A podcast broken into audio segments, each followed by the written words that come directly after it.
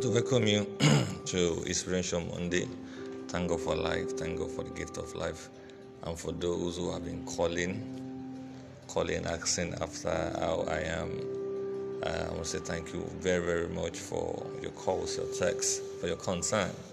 And now that's uh, that made me to share concerning, you know, what I went through. You know, what do you do when you are down? And uh, there's a scripture that uh, I want to share today that all of us are familiar with. It's in Matthew chapter six, verse uh, twenty-four. It's a popular scripture that all of us are familiar with, and uh, it's a cure for worry. And something happened to me that I began to ask questions that is a normal thing every one of us does, ask those questions, but it got so bad for close to a week. I was just down, asking God so many things, and unfortunately in my area I observed, you know, throwing of cash up and down, not even from um, from politic politicians, from young boys. They call themselves, or we, we call them Yahoo boys, fraudsters. Um, just spending money, boozing, drinking, alcohol, smoking here and there. And I'm asking myself, what is all this nonsense? We that uh, we needed, we needed help, we needed support for the things that we are doing for the gospel. And uh, and unfortunately also some Christians, you know, when you tell them this is what's happening, this is what this is what this this is this this is, they know fully well they can do something about it, and they refuse to do it. And may I say to somebody here, if you have somebody, if you can help people, please do go ahead and help. If by adventure I've helped people before and they rubbish it, whatever, keep doing what you can, because people really need help. And I want to say help, it is not about money alone. A call through. Some people called, some people text me, some people, you know, came to look for me, say, what is happening? And I told them, oh, I said, this is what is happening. I just don't feel good. Now, I wasn't sick. Look, I was sick also. I had issue with my eye. And then, but the sickness that I had was so, it wasn't uh, the physical aspect, it was emotional. Asking myself, how long will this end? What is all this nonsense that is happening? You know, I'm wondering when would all these things, when would all these things end? So, if you are down in the dumps, it may be because you have too much going in your life, and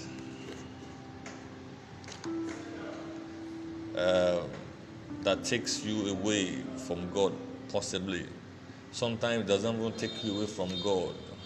Sometimes it's just you're overwhelmed with what is happening, asking God, when will all this end? Especially when you are bombarded with a lot of challenges, ranging from finances, sickness, disease, ranging from job, loss of job, and what have you. So what should you do? Sometimes even I get discouraged. I told you mine. I was discouraged. I was, I know, I was, uh, um, how will I put it down? Uh, angry. Asking myself, when will I get out of this valley? Now, today is Monday. I, I need to encourage you, because many people go through that feeling. You have been doing a particular thing for a while, and then it looks as if this is not working. Somebody, and some people are not even doing anything at all, and it looks as if uh, are they different? Now I'm amazed that I even managed to make it to, you know, sometimes to pray to God, sometimes to worship God. And I know many people are like that, when it's like this death valley seems to be never ending. Problems upon problems, challenges upon challenges, marriage issues, life-threatening issues, work issues, you know, the sand, uh, the sand of bitterness, you know, sometimes blinds me to the direction I need to go. And I'm sure also some of you that are listening to me feel that way also. So let me tell you, it is not easy to get out of the valley. As a matter of fact, getting out may t- take a while. But don't get, don't get discouraged, because God is bigger than the valley. Instead of the valley swallowing you up, God will swallow you up in His joy. Now, understand, it is hard to see that when you are in the bottom of death's valley, all you are seeing is bones and sand, and as far as your eyes can see. If there seems to be no way out, you are looking in the wrong direction. So where should I look if I feel trapped in the valley? Trapped in the valley of you're just down. You're just down. Looks as if there is no hope for you. This morning, I have come to announce to you again, there is hope. Regardless of what you are going through, there is always hope. There is always hope. Um, somebody said something to me that uh, I know Jesus tells us that um, like the scripture in Matthew six twenty-four to thirty-four say, Jesus tells us not to be anxious. And anxiety causes people to be high, strong. It causes frayed nerves and a constant worrying here and there. Some of the things I was anxious about, some of the things I was bothered about, some of the things I was worried about. At the end of the day, some of them did not. I looked back at why I was worried, why I was anxious. I found out that there was really no need for it. These things cause high pleasure, um, um, high blood pressure, pressure. and irritability. You know, so, so if a person is high strung, it doesn't take much to snap. Thank God for God, I did not snap at anybody. I told my family, I told my friends, I said I am worried. I told them that I was also tired because I was wondering. And thank God some of them came through for me. They encouraged. Now, we we all have bad investments. We will all have a wreck at some point of our time. We will all have emotional struggles. How you handle it goes a long way, because you cannot serve God and material things. Material things are so very fragile. So I want you to notice how Jesus teaches this lesson. First, he says, look at the birds. Now, I'm, I'm talking about Matthew six, verse twenty-four to thirty, thirty-four. And do not forget, I'm trying to inspire you this Monday and for the rest of the week. Now, look at Matthew six, thirty, uh, twenty-four to thirty-four. Look at what Jesus Christ said there. He said, look at the birds. Then he says, observe or consider the lilies of the field. Then he talks about the grass of the field. He's telling them to slow down and look around. You can tell a lot about God from His creation. Stop, consider, contemplate. Just as a child looks and is lost in the, in the wonders of God's creation, Jesus says to consider. Jesus must have done this often, because so many of His lessons come from things such as sheep, season, hairs on the head, trees, and other such things that He observed and considered around Him. No wonder He wants us to be as children.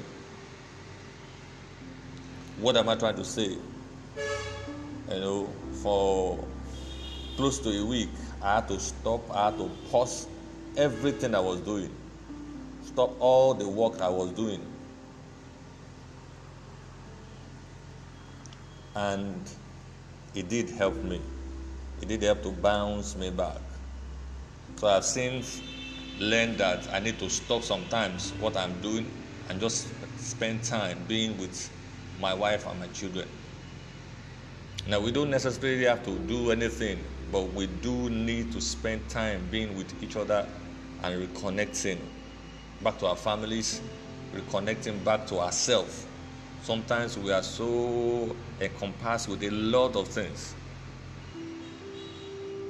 Now understand what we need to do periodically with God, just as Jesus did. We need to stop what it is we are doing and reconnect.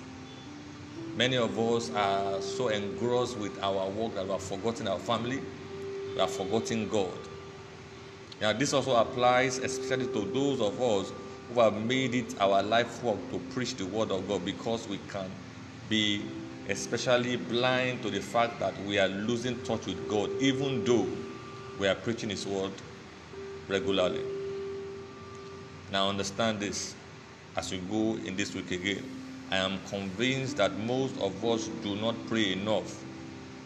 For some of us, it is because we are so busy in the valley, we have lost sight of God.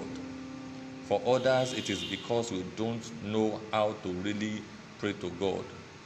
Maybe part of the problem is we have just not spent enough time contemplating God as Jesus demonstrated.